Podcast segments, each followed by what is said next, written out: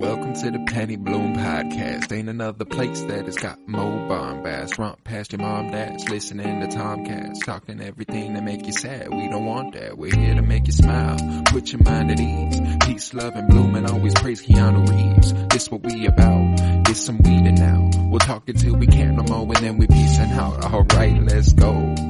Penny Bloom Podcast.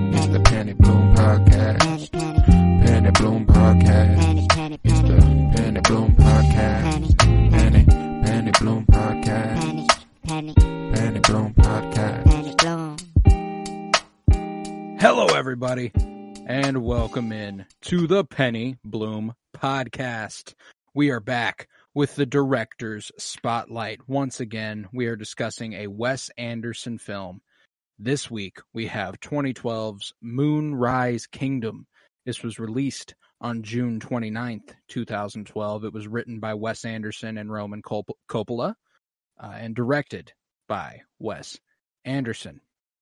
I am Colton Robertson, and I am joined by Joseph George. What's up, homie? Oh, what up, what up? Always a pleasure to be here. Oh, and it is always a pleasure to have you, especially for today. Um, for me, this was I I know it's like right smack dab in the middle here, and I hate to break it to you this way. I love all the rest of the movies. It, there is no higher peak for me than where we're at right now. Um, I love this movie. Not a disappointment to hear because I'm I'm feeling the same exact way. At least as far as all the movies I've watched, this is peak, and that's I'm pretty confident in that, and that's okay if this is the peak, um, because it was it was that good. I, I I really enjoyed it as well, so I'm I'm fully in, um, for Moonrise We Kingdom got, we got some stuff that I like. Depending on the person you ask, I can see I can see a bunch of other options. You know, Fantastic Mm. Mr. Fox is a popular one. The Grand Budapest Hotel is going to be a popular one. Mm. Those are typically the three, though: Grand Budapest, Moonrise Kingdom, and Fantastic Mr. Fox. Uh, He's on but a for run me, Moonrise. Kingdom Wow. tops that list. Man, yeah, all in a row. Fant- You Mm. know, we got this is a good run of. Uh, Oh. It's just, yeah. I mean, as far as my viewings, it's only gotten better and better and better as time has gone on. Um, and and yeah, this this was, I mean, I didn't. I looked at the cast, I guess, um, and I'm like, okay, stacked from the top to the bottom. Oh, I'm like, yeah. I don't know what to expect, but all right, I'm obviously something with these adults, right? You know, Right. because they're all casted, and then you know, but I saw Sam and Susie up at the top of IMDb, you know, and I'm like, okay, interesting. I didn't really pay much attention to it at the time, Right. And then I'm watching the movie, and I'm like, man, we're we're really focusing on these kids here, you know, They're- like we're the with them main for a characters. long time, and then I'm like, oh, I get it now. I'm like, this is what this movie is, you know. Hmm. It's like, and then whenever you just texted, you know, I, I mean, it didn't. The Romeo and Juliet, you texted me like it's, you know, just uh, they were about to Romeo and Juliet, but then I'm like, oh, this is just, yeah, it's just a, a classic little children, little Romeo and Juliet Yeah, story. little star-crossed lovers. You know, they come from different. Mhm. They come from different backgrounds. They're not forbidden necessarily, you know, but they're forbidden in the sense that they're they're Mm. twelve. You know, their parents are like, "Yo, you know, you can't you can't just go Mm-mm. running off like that. You can't go anywhere you want. You're not adults." And I think that's what uh that's the strength of this movie is Mm. like because this is ultimately about love. There's a bunch of different a Mhm. bunch of different angles from which Oh, yeah. that's the case, primarily around Sam and Susie, but you know, with Bill Murray and Frances McDormand, Bruce Willis and Frances McDormand, uh Ed Yeah. Norton and his kind of uh his, his scout troop, you know, it's not romantic love, but it's a yeah. love, you know. Yeah, yeah. Uh You don't do that out of your own free will, you know. No. You, you got to really love that. You gotta be passionate. to But yeah, no, I mean, I don't want to think that or draw away from like the kids as like it was a bad thing. Um, It was much like much of a delight for the movie. Actually, you it know, makes was like it a, better. It like does. a breath of fresh air. You know, I don't know. It was like I don't know who these kids are, and like I don't know. I've never really seen them in anything before, and that just made it even easier to just kind of go on this adventure with them. You know, and it was it was just such a fun ride, and and not what I expected whatsoever, but definitely if I mean it, it is my favorite movie so far of the project, so it did something right. Mm. Um, and uh, yeah, I was I was blown away by the end of it. I was I, I don't know. I, I said I was pissed, but in a good way. And I, I was just, I didn't know how to feel at the Right. end of this movie. I was like, man, I'm like, because my heart, I, I was on a roller coaster, I guess, the whole time. And when it ended, I was just like, wow, like what a movie that was. I have to process this. I have to, like, I'm still kind of processing it. No, one hundred percent. Well, what was crazy is that like uh for me, this was a. I mean, I, I'm in the last sixteen hours. I watched this movie. I think three times. Um. so, but the the first of those was my second watch. It- so second, third, Oh, and fourth okay. viewing of this movie. Um. Uh, yeah, I watched it one time last night. Uh, and I was like, I I drank like a little bit of coffee before I watched so that I could make it through it. And I wasn't even close to tired once it was over. So I turned on the director's audio commentary and watched it back again. And then I have this habit where if we're going to discuss something in the afternoon while I'm at work, I feel wrong watching other things before we discuss it. So I just go ahead and watch it, you know? So like, yeah. uh, so I knocked that- out three viewings.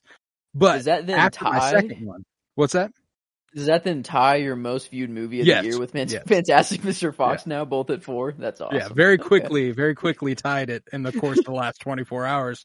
Uh, but, uh, to speak to your experience, the elation you were feeling, the sort of like, Mm. oh God, what's going to happen? It, I'd forgotten that that's what the first viewing feels like. You know, like I, I knew exactly how this movie was going to go. I knew exactly how it resolved. So everything was kind of Oh, the way you get to view a Wes Anderson movie on a second time is different. You know, like it's I, I I'm not looking I'm not on the edge like, oh God, are they gonna Mhm. jump? I get to appreciate the dialogue that they have right before Bruce Willis saves them Mhm. and it's just uh and it, it's it's just like, oh yeah, it, and it becomes a Mhm. comfort movie through more watches instead of that sort of like on the edge, your heart's beating, you're like, oh God, what's gonna happen? Are these kids gonna fucking die? I see that Uh, now. Yeah, on yeah. second watch, it does become a comfort movie.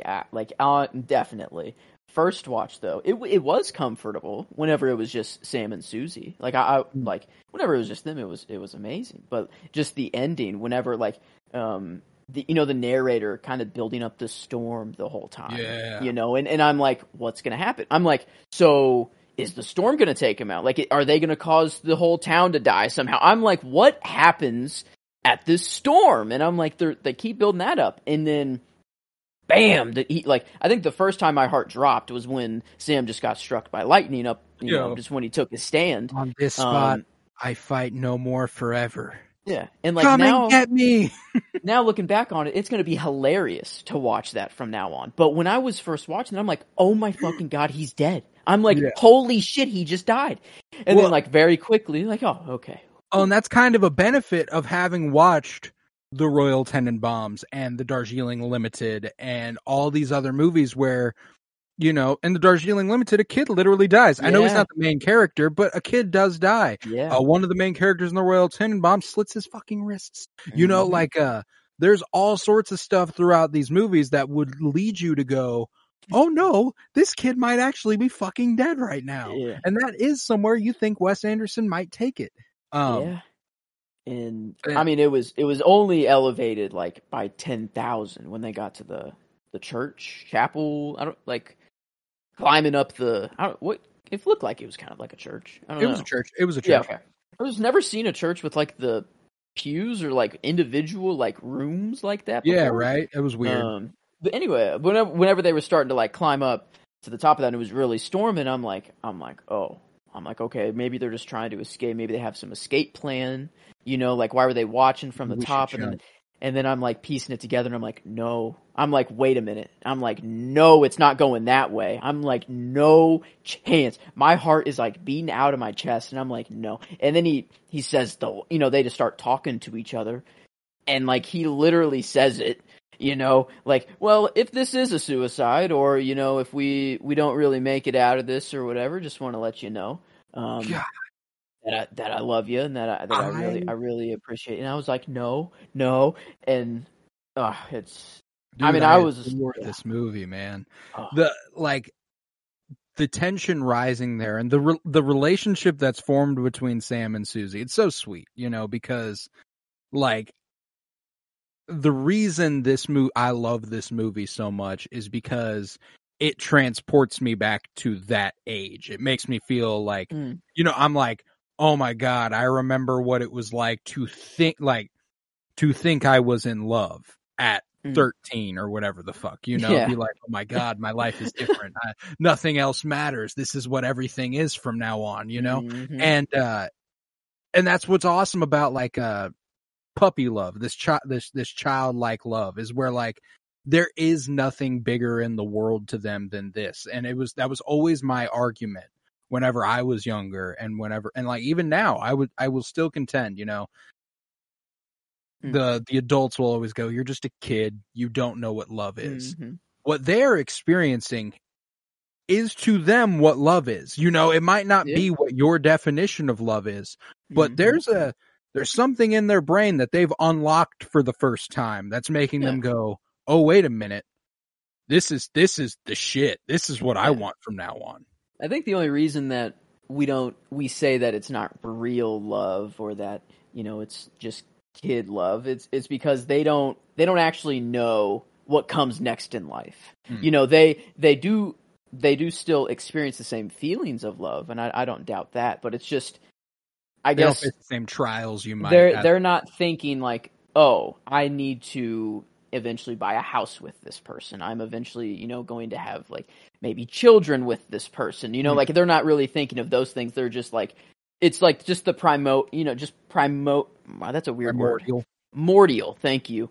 Um but yeah it's just i don't know. It's just raw just you know no no thoughts just i don't know just they met each other in a dressing room you know just like hey kind of what bird kind are of bird are you? You know, Dude, no, I, I asked what kind of shit. bird are you, and like Well, and you just knew from the from the first moment. They're like, yeah, no, they, dude, they're and the- perfect the for each other. romantic in me can't get enough of this. You know, the way that Sam is like whenever he sits down with Bruce Willis's character, Captain Shaw, I think, in uh in his home, and he's Hmm. like, uh, you know, from the first time we saw each other, something changed, and it was just there was nothing was going to be the same again. And he's like, hey man.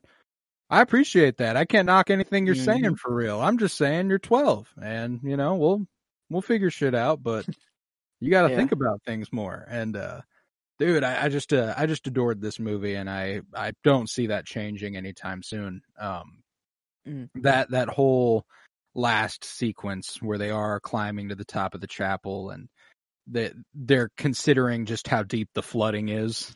They're like uh yeah, well, we don't know how deep that water is. And she's like, doesn't really matter. If we break our necks, we die anyway. So, yep. and uh, Right. he's like, Susie, very very matter of fact. You know, she's uh, she tells you how it is. Uh, Well, they, they both fact are like that. I they guess. weren't gonna, they weren't gonna do it. You know, there's there, there comes a, they cut away and then they cut back and she goes, okay, we'll count to three again. Yeah. You know, Wait. like, uh, yeah. was that said- actually in there? Yes. oh, I didn't. I, maybe I was just too in a rush. I didn't quite yeah, catch that. no, you 100% Uh, because I didn't notice this until the, Huh. the most recent watches. Is that like she goes, okay, let's count to three again because they already did Ah, and they didn't do I it, and they were like, Yeah. all right, let's do it, let's count, let's count again. Um, and, then it really was like, the storm, I guess, that did it. Like they would wouldn't have actually done if the if the thing just wouldn't have blown over, they wouldn't have had to, you know, be saved by the rope. And then I don't know what a miraculous catch that was. Um, I don't know how it happened. I don't care. I just know that it did happen, and I need it to happen. And now on second watch, I'm going to be so grateful for that. Mm, and yeah. it's going to look like a hero moment instead, like more of like a or just like a ah, like I don't. Yeah, it's going to be more of just a nice well, and that's what's so cool is that like uh, in these watches, you know, obviously Sam and Susie are the unquestionable highlight of this Mm. film. Um, but getting to explore the adults a bit more on rewatches, pay attention to what their stories mean. Mm. That moment for Bruce Willis's character, Captain Shaw, is exactly everything he needed. You know, he's have have you ever been in Yeah. love? He's like, yeah. What happened there? She didn't love me back. You know, he breaks up with breaks up with his fling, uh, who he's in love with, but isn't in love with him. She's got a family. She's got plans. She's got everything going on, and for him to choose to adopt this child and save them, be willing to save them and die in the Mhm. process, Like you're like, man, this guy's gone on a fucking journey. Uh, yeah, yeah. Like, man, I, wow, that's that is crazy. Looking back at his story now, like it was just such a side story that it it really takes me just thinking about it to be like, oh man, yeah, he did go on quite the the journey dude, there. The layers in Um, this movie, you know, like primary characters, Susie and uh, Sam. Secondary characters, uh, Council Counselor Ward and Captain Shaw, Ed Norton and Bruce Willis.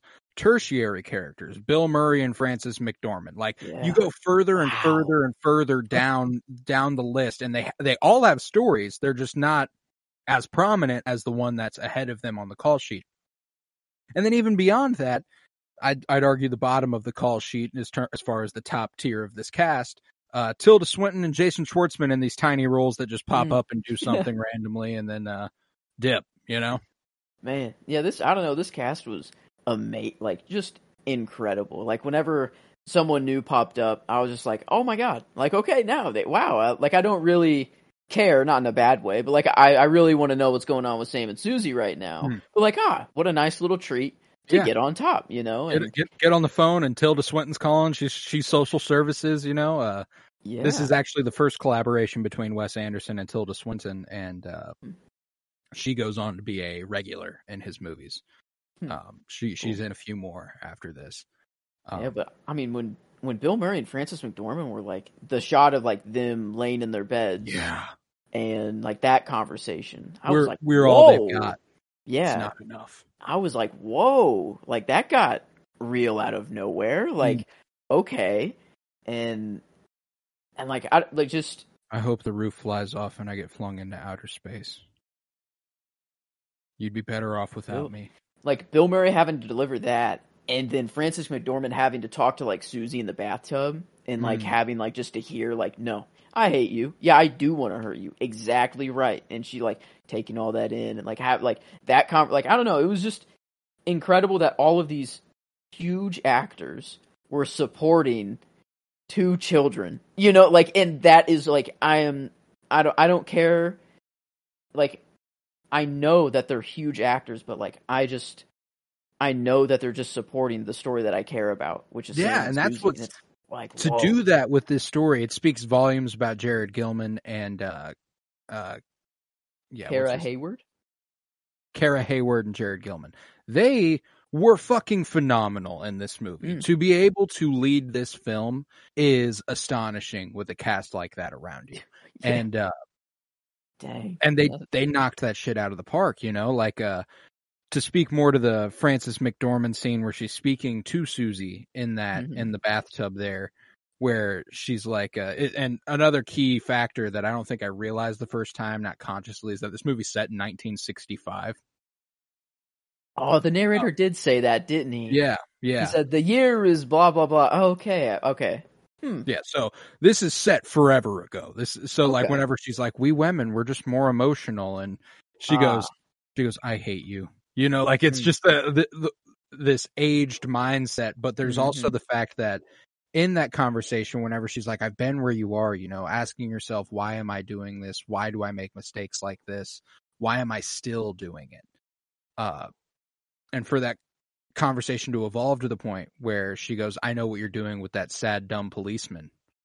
And Mm. she goes, I don't think I should have to keep speaking on that after I've already been talking about it. You're led in a direction where you think she's talking about her marriage. Why am I still in this? Why am I still doing this? What kind of mistake have I made? But then they flip it on its head when she says that, and it's actually about the affair she's been having with Bruce Willis. She she doesn't know how to very clearly is abusive. She hit she Mhm. hits her husband and uh, is emotionally abusive Mhm. to her husband and stuff. And sh even she knows she's wrong. She knows she's a bad person, and she's like, "Why am I doing this? Why am I like this?" And she can tell that she is the largest influence on her violent daughter, who stabbed a kid in the back and gets in fights at school and stuff. She's like, "Poor Susie, why do you? Why is everything so difficult for you?" This little hypocrite. Yeah, the you're peeling the layers back right now Yeah. for me. Like I'm, I'm not, I'm not realizing all these layers on on the Mhm. first watch. But holy crap, does it? Yeah, man. Wow. Dang. No, and that's like that. Obviously, like I said, I've watched this three times in the last Yeah. 16 hours. I've had nothing but this on my brain. Um, That's not a bad thing. no, Um, no, no, no, not by any means. This is a phenomenal movie, and there Mhm. are a ton of layers. And it, it, for what does appear to be a very surface level kinsmit child love story, where they're like, you know what, let's run off together, let's go hide in the woods, and we'll run away from our parents, and everything will be okay. You know, like, Mm. uh, but everyone's got something, and it's incredibly compelling. And yeah, I, I just love how, like, I guess there weren't many animals in this. There was a turtle that he caught, but this was really just more of like a nature, you know, Hmm. connected with nature movie There's a And dead Wes is- dog, Snoopy. that's that's true, man. Yeah, the animals in the don't really get the best treatment, I guess. But like, it's very I don't know. I wanted just to go outside, and I'm Mhm. like, I want to go wherever they are and just find a a nice spot. I'm probably not going to camp. I don't know. I mean, I, I don't I don't really know how to survive like that. I wish I could. I think that is like really impressive. Like just to be able to go out and like Dude. know how to survive.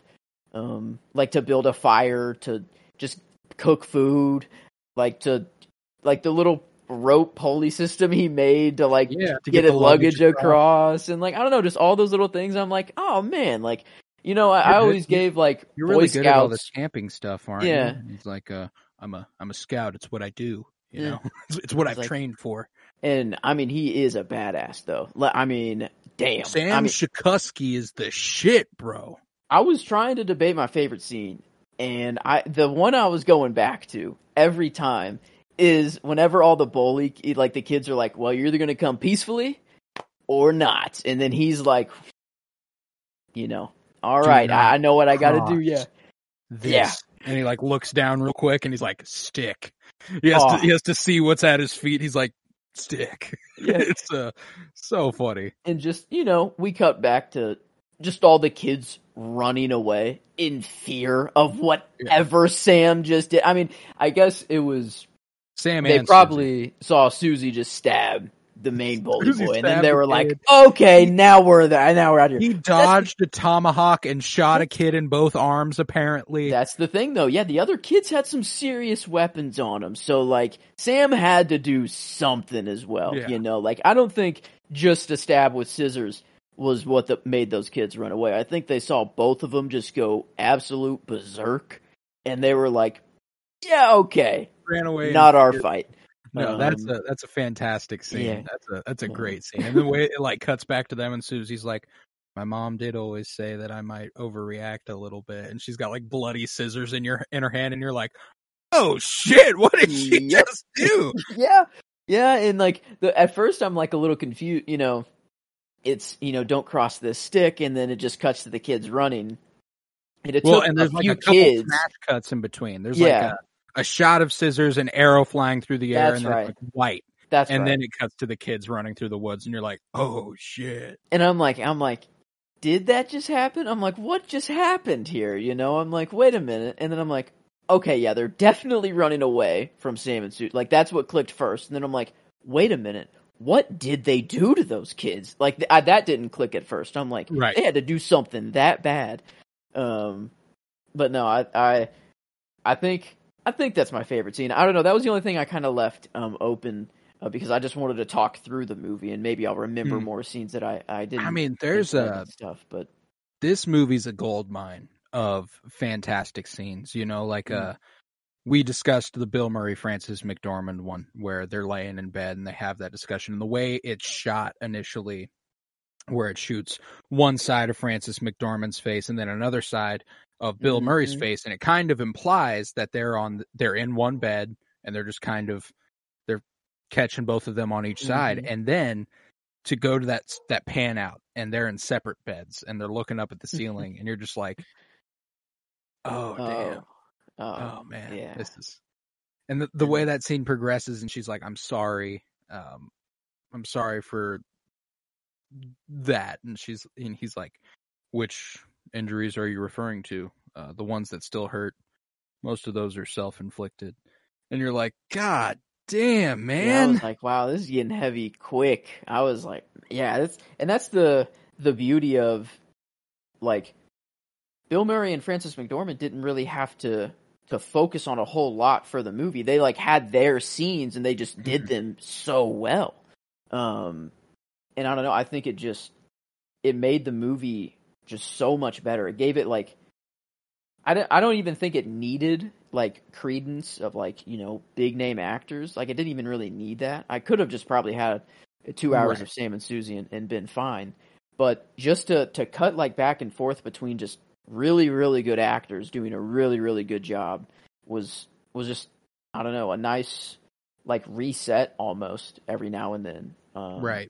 That Well, just, no, and that's what that's what's so compelling about all all the different stories is that it is a really really tightly wound narrative that intersects a lot of smaller stories, you know, Mm. and it's the way that uh, Randy Ward and Captain Shaw's story kind of intersects with the lost uh the lost scout and he's like all right well I'll help you look for him he's like oh well the woman I'm banging uh her daughter went missing with him and they they end up having to collaborate on trying to find the kid and stuff and uh one another one of my favorite scenes actually does uh have Randy Ward and it's after um they'd been caught on the shore of what became known Mm. as Moonrise Kingdom uh and they're underneath the boat uh or they're somewhere they're i think they're in a boat and they're below deck or something because it looks really enclosed i haven't really thought about where they might be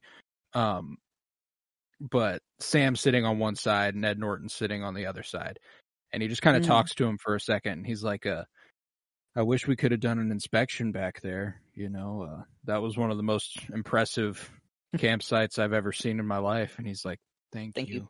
Yep. and it was and like because the way that scene kicks off is him being like uh, i'm so sorry i didn't know about your parents that wasn't in your Mm. report how'd they die i'm so sorry i shouldn't be yeah, asking like, that "Oh, yeah." um and it, it was and that's a more important moment for camp counselor ward in that moment to be like because at the beginning we kick the movie off with him being like, uh, "All right, let's check this, let's check that, let's check Mm. that." He's uh he's a stickler. He doesn't seem like a Mhm. bad guy. He doesn't seem like a hard ass or anything. just But he's about his business. too you know? Good. He's like he's like too perfect. You know that that Mhm. he's annoying almost, but like Yeah. not in a bad way. I, yeah. no, yeah, he wants to be. He wants to create the best scouts he Mhm. possibly can, and in in that he lost sight of the kids that they are. You know, he didn't get to know Mm. his. He didn't get to know Sam, and he Mhm. feels guilty about that throughout the movie. At, when he learns that he's an orphan, he's like, "Oh my god."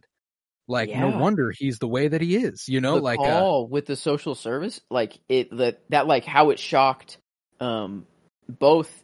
Is it Shaw? Shaw. Sharp? Is it Shaw? oh wait, What? I think you are right. I think it's Sharp. I think I've been calling him Shaw, but I think it's Sharp. Yeah, it's Sharp. Sharp. Okay, Sharp.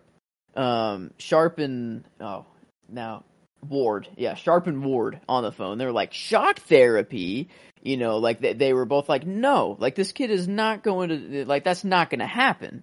Um, and it leads one, you know, one of them to eventually adopt, you know, the kid and take him in, and then it leads the other to to actually like it kind of destroys him, you know. And he's like, even in, in his uh, little report that he makes at night, you know, he he can't say anything. He's like, I I don't even know what to say. He's September like, fourth. yeah, like what do I say? Like he's Yeah. he just feels so fail. You know, uh, he's so by the book, and it's all about safety and keeping the kids safe. But then one just got away and wanted to leave and not even be a part of the group, and that that destroyed him at first. Mm. And then hearing that he is an orphan was like another dagger. And then like shock therapy or juvie, you know, is like okay, this is just all going downhill. Well, and, And the then- idea of that shock therapy gives the rest of the movie the stakes that you can understand. You know, that's what Sam and Susie are running away from. You know, not only do they want to be together and they can't be if they're back home with the adults, but once social services gets there, Sam's gone forever out of Susie's life. Yeah. That's never an option again. Mhm. And not only is he out of Susie's life, he's out of his own head. He might get shock therapy, uh, as the kids in the in the rest of the troop put it. He might he, he's going to get part of his brain scooped out or whatever the fuck. Um, yeah, that's and I so like that's Oh, whenever they're standing up at the top of that church and they're contemplating jumping. That's why it's not like uh, well, if we can't be together, then nothing's. wor-" It's it's because like yo, they might give me shock therapy, and I'd Mhm. rather die than go through that. yeah. Um, My favorite line was almost when he was in the trailer still, and the kids were coming to rescue him, and they were like, "Come on, let's go. This is an, an escape. You know, we're here to save you." And he was like, "It's worth. It's pointless. You know, it's worthless without Susie." Um, and he just and then Susie, you know, peeks her head in, and he's like. Like oh my god yes No. I'm all right I'm on my way let me put my jacket on let me put my hat on you know and it was it was like oh my god it was so cute and and to think like the whenever he got struck by lightning um and he you know i thought he was dead at first. And when he was alive i was like oh thank fuck. And then my second thought was like oh he got his shock therapy already. No need anymore you know? Like maybe they didn't bring that up at the end. Or like they they tell the social service you know like he got struck by lightning. Is that enough shock therapy for you or something? Right. and then like the little spark um up at the top you know of the lighthouse of, of the kiss i'm like now Because susie got hers too you know like they both like they they both got their shock therapy whatever and it's just that they needed each other you know and that's what makes them happy and they're and they're doing all right now you know and it and The sparks that flew between them mhm. are their shock therapy. It's the Ah. therapy they needed was each other. Um, Oh, yeah. but uh, man, I uh, I adored pretty much. There are all sorts of lines throughout this movie. Some more funny. Jiminy Mm. Cricket, he flew the. c-" Uh, yeah, I was a great looking looking through the quotes on IMDb, like, and it was just a nice like run through of the movie, just like ha- hearing because I, I I don't know, I, I always play it in the just in the voice of the character, and like yeah, Sam and Susie, like Sam talks so quick, and like I don't know, he's like he's just very got a little bit of a lisp. yeah, it's like he, he sticks his tongue out sometimes when he talks. You like I don't know, it's like it's like a purposeful lisp almost. It feels like. Those sons of Um, bitches. yeah, They got him right through the neck. Was he a good dog? Who's to say? But he didn't deserve to die. who's to say? Yeah, what? If what? And just he talks kind of like just an old man. You know, he's already like an old man. Um, Well, and that's that's one of the things that makes their relationship kind of founded in my eyes. You know, like uh, this is exactly what every kid in a relationship whose parents tell them like you just don't get it yet feels like. They're like, I'm pretty able to handle myself. You know, Yeah, like, like- I'm out here busting my butt, pitching a campsite. We're we're sleeping together in the tent. We woke up. We're She was, having a was good time. We're reading Yeah. books. We're listening to records. We're we're just we're chilling. We're making our own camp. Like we could live like with each other. forever, We, man. we've already had an argument. You know, we've already been through that. We're like we've been through it. Like I don't know what you want. What are you talking about? Um. So no, they're they're going through the motions of it's all the same thing. It's just life has bigger consequences, I guess, when you get older. But Mhm. Not really in their case because they're literally out on their own already in nature, just surviving. Yeah, it's like Um, if you can live like that, what's the what's And what maybe you that's the point. Maybe that's the point of making it just like Camp Scouts and ha- having to be out in nature and survive. Because where else are you going to get, you know, kids? I guess it's really also the 60s. I guess it's 65, so that helps. And maybe that's why he sounds like an old man to us. Yeah, right. Like he Um, literally would be an old man yeah. now. Um, but I don't know. I think it was like a perfect way to like to set the story and just to have two kids be absolutely on their own completely, and it worked. Like they were chilling. Like it wasn't until Bill Murray came ran in, took like, picked the tent up. You know, and like so light that tent was. Like I don't know. It, it I didn't expect it to be that light for some reason, but Well, like he just also picks it up so easily and throws it. And I, I don't. Um, but no, There's their a series of scenes there that's just Mm. the heart of the movie for me. Uh, because it's where I'm gonna spread the love a little bit. Because my favorite line and shot come from the rose tinted scene when everything gets a little pink for the only time in the movie. Mm. The rest of the movie is these green, yellow, and blue hues. And then for one singular scene, it's a little pink, and it's the first time they tell each other "I love you." Mm. And uh, I thought that was just an adorable little visual cue to kind of let us in on how they're feeling, Mm. and also to point out that uh, where they are sitting is the angle of the campsite that he paints the Moonrise Kingdom later on. Oh. So it's just a little like it's a very important moment for both of them. So my favorite shot comes from them when they're just on opposite sides of the screen. They've got the flowers in their hair and stuff, and they're just looking at each other, and it's kind of this pink hue. The camp, the campsite's in the background, adorable. Um, but then the exchange where, you know, uh, Susie's like, "I always wished I was an orphan. I think your guys' lives are more important. Uh, all my favorite characters are orphans." And then my favorite line is, "I love you, but you don't know what you're talking about." Yeah, and well, like that was a, a the first I think like kind of hit Oh. in the heartstring. Like, oh, okay, well, there's something here, you know. Like, oh, okay, that got a little real for a minute there. Mm. Um, but no, Well, I, I didn't even the fact that realize it was that- like pink during the. I don't know. I didn't really pick up on that. That I'll definitely Only scene where that. that's the case. Yeah, There's that'll be no really cool other on scene second with that watch. Okay, because I was trying to figure it out. I saw I saw it on the sheet, your shot, and I'm like, rose-colored lenses. I'm like, what? Is there like some, so like a through the church or like No, something when no, they got married? uh, And I'm like, what is like what? What's the the rose-colored? I actually, okay, the way I wrote it in there, the Sam and Susie rose colored lenses is actually a relatively recent Miley Cyrus reference uh, on her most recent album. She has a song called Rose Colored Lenses that's just an absolute banger. Um, but that, but yeah, I that's was what trying the to song's figure that about. You know, we're seeing each other through rose colored lenses. Everything's perfect. It's Yeah.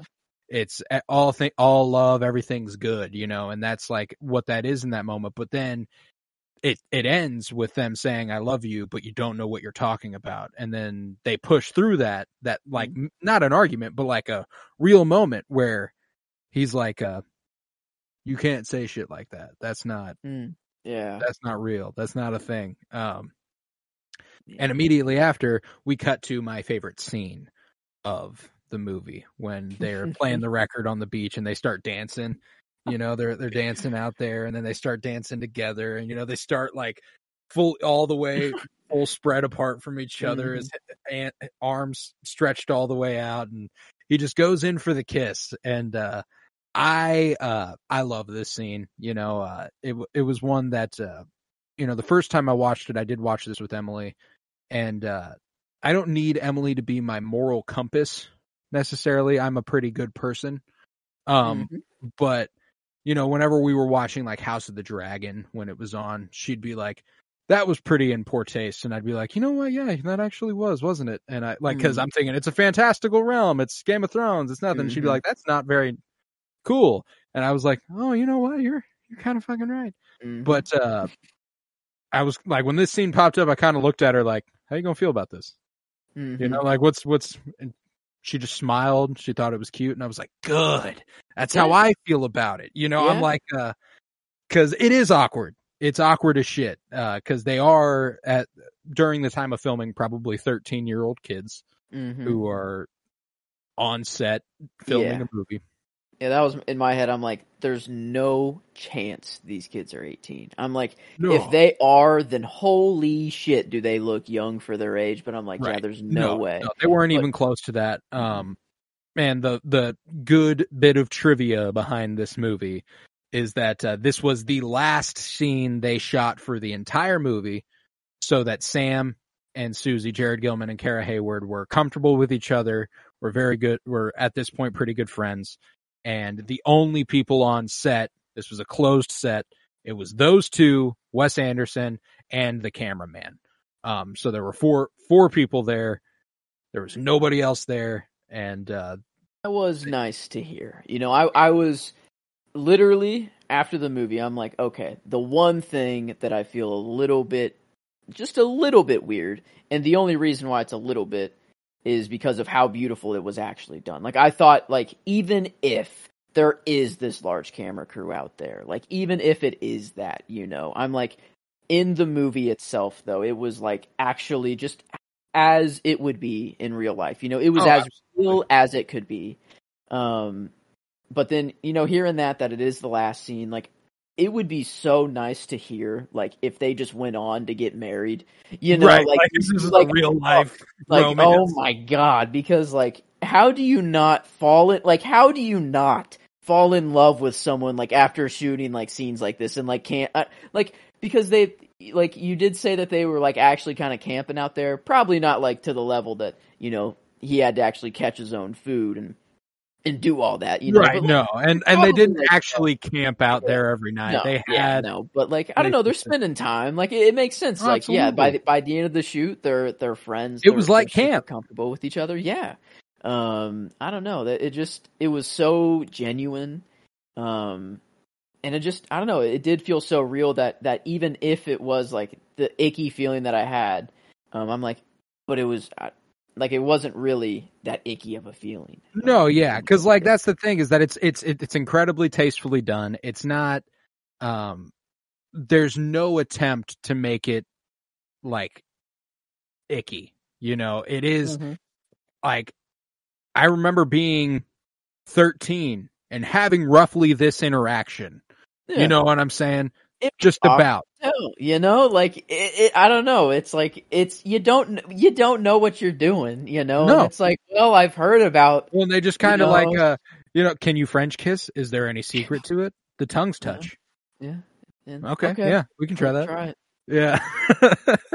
He just spits the sand. You know, like spits sand in my immediately after. Oh, oh, okay. Cause she like, what the fuck? She was like, "What? Uh, like, was it was was it that bad?" And Yeah, like, right. No, but I, I just, I love that scene. Uh, Mm. just for going from the dancing to the, the intimate little moment they have. And ultimately it like cutting to them waking up in the tent together. Like Mm. there are so many things about this, like the firsts that he Mhm. experienced or they experienced all in the span of several, I mean, hours. Um, mhm. These things took me several years separately. You know what I'm saying? um, but like, Yeah. uh, to, to experience all the, and, but I remember the, the first time I woke up in the same bed as the person Mhm. I was in love with. And it's like, it's one of the best feelings you'll ever have in your life. You know, it's like, God damn, Oh, this yeah. is, wow, I like that. This is You fun. never not you never want to go back. You know, after that, it's like now I that's the best sleep and that's the best wake up. One hundred percent, one hundred percent. Mhm. And uh and like for example, I didn't have that until I don't know when Emily moved in basically. Mhm. You know what I'm saying? And Yeah. then uh the first kiss and the first the first uh touching of the breasts or Mhm. anything, you know, like uh those were just a couple of months apart for me, but you know like uh th- that to experience all those things at once, this kid had the best day of his life. Hmm. Um the best 24 hour Yeah. period of his life. He he did all this with the woman that he loves, the girl that he loves for the first time. And then gets a, gets basically formally adopted at the end of the next day. Um I mean what what more can you ask for? like you know? I was like, if I could start my life over, and like this, this is how I would just want it to go. You know, not maybe the the orphan part that is really Right. sad, and I, I don't want to wish that. You know, like no. because you know we learned straight from Sam. You know, you're wrong. You, you don't know what you're talking. You don't know what there. you're talking about. Um, but I don't know. This was like just how how much can you imagine like actually going on to marry this person and like telling your like just the next generation like how'd you meet? Oh, well, you know, in a dressing room at first, you know that that's where we literally first met. But but then we actually just wrote back and forth to each other for quite some time, and then That went on. Is Hmm. adorable. Oh, the the when they're going through the letters Yeah. and seeing how They're like they're pen pals. They've been writing to each other. It's very intimate. He's a he's a painter, and he's like, uh, "Did she pose for this?" Uh, that that whole thing, fucking hilarious. But uh, burning down a doghouse. Yeah. like Susie, last night I set a fire while I was sleepwalking. My parents don't, my foster parents don't believe me, but I cut and they like cut everything short and go to the other letter and cut and go back to the other letter. Like, uh, oh it's man. brilliant formatting, dude. Yeah, that I don't know. I just this was you couldn't have want you you couldn't want it to be any more perfect. I guess there were some there were some different kids. You know, we just got got done watching Fantastic Mr. Fox, and and uh, it's it's okay to be different. Um, and and Sam and Susie were definitely a little different than the rest of the pack. Um, perfect for each other. um, but a little different. But that didn't. I don't know. It didn't change the weight of like their story whatsoever. It was like uh, I don't know. It kind of made it even more special. Like they felt more right for each other than if they were just two regular. I don't know. I don't want to call it normal because I don't know. It just feels right. wrong. No, but Um, they're but like just, if they didn't think about that at all and just yeah, uh, made it just two regular kid actors and just go about it how they would. Uh, I don't know. I don't think it would have actually impacted as hard. Um, right. so Like if this is But- Macaulay Culkin and Drew Barrymore in 1990. I don't know how I feel about it compared to this. You know. yeah, Um, 1965. That that I guess that's really gonna stick. I'll, I'll, I'll hopefully that'll stick like with me when Yeah. I'm watching the second time because I guess I, I did hear it. You know, the narrator did say it. You know, at the beginning and or well, I and don't it know. also I love how he just comes in too. Like, yeah. hey, He's like, I know We where they kinda- are. he kind of like yelled at him like the Yeah. second like i don't know whenever they're all in the dock and like it was they were trying to like not know that he was there you know like is that Right. like is that like there was kind some of sort of weird fourth wall break there. I where, think like- that is that what it was like it well, was because like, he also says he taught Sam cartography. So, like, uh, I don't know if this guy is some sort of sent, uh, like all-knowing sentient god, um, where he knows this is a movie where that he gets to narrate. Um, but like yeah, he clearly he has, credited as the is he just he's like, just the narrator. the narrator yeah okay huh He's like Sam has a particular fascination with this, um, and yeah and he does he does say that the storm will come in three days time yeah, So he knows, yeah, he does know the future. What? And yeah, because they do kind of stop talking. They're all kind of looking like, I don't know. I think they're all just like, is someone talking? You know, is like, I think that was kind of like the idea. Like, it was kind of like, it's the narrator. So, like, we're obviously not supposed to know he's here, but No, yeah, and you I, I, I, um, if I'm being honest, I think it's just a, it's he's just a storytelling device. You know, I think he is a character that exists on the island, and then they, because there's an element to this story that's told in a, um, this already happened sort of perspective, mm, where he's like, yeah. uh, you know, this, this is going to happen in three days' time.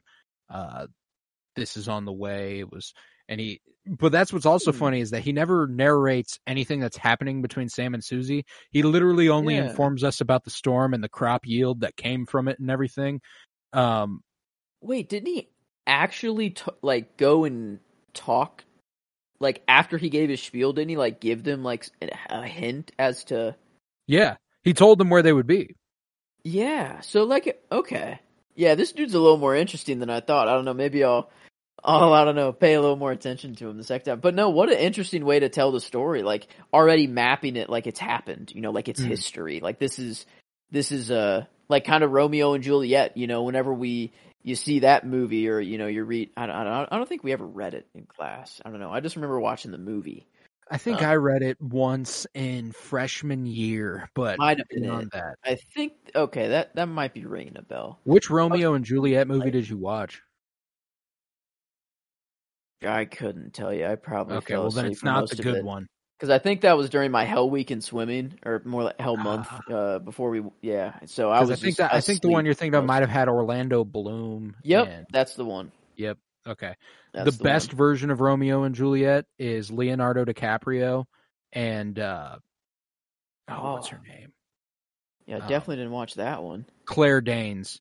Um yeah, and it's a modern retelling of Shakespeare. Like it's it's set in 1996. Everyone's dressed like it's ni- it's the 1990s, but they Oh. are saying word for word the script to Shakes to Shakespeare's Romeo and Juliet.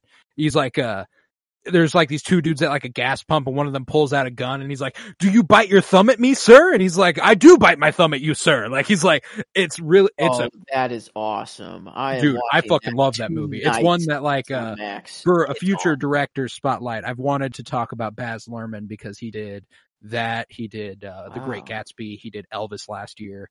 Um, he's done a lot of great movies, and uh, he's a controversial director in that he's just got this really campy style, which Romeo and Juliet is a peak example of. But I just wanted to mention that because that movie fucks, and I, I love I love it. So, uh, but regardless, I did want to branch this into my question of the day. Uh, this this movie kind of Ah, yes. you know I, I I it reminded me of what it was like to be that age again and the feelings that you have when you're that age. So the question of the day wa is when was your first kiss? Ah, well, I kind of break it up. I have like a smooch, and then I have like a first, like actual kind of real Mm, yeah. kiss kiss. Um, the first smooch I think was either fourth or fifth grade. I think it was fifth grade. Um, do we want to drop real names or I'm I'm a drop first name, not Okay. last name. Uh, okay? Um, Nina in uh fifth. I think it was fifth grade. mm, Um, we were probably like one of two couples in the elementary school Right. at the time. So even though I don't know, it just instantly made us popular because we were just a couple, and everyone just uh, her friends wanted to. I don't know. It was just everyone wanted to know and always wanted to like push us together. I that's what I remember. Um, and and we were literally like um, there was some I don't know what the heck was going on this day of of school, but like everyone was in the gym for some Mm. reason. Um, but not. It was just everyone. I don't know. Not anything organized. Just random. not a- random uh, groups of friends anything. everywhere. No, just like yeah, everyone's just in the gym, sitting, talking, like waiting for something. I think to happen.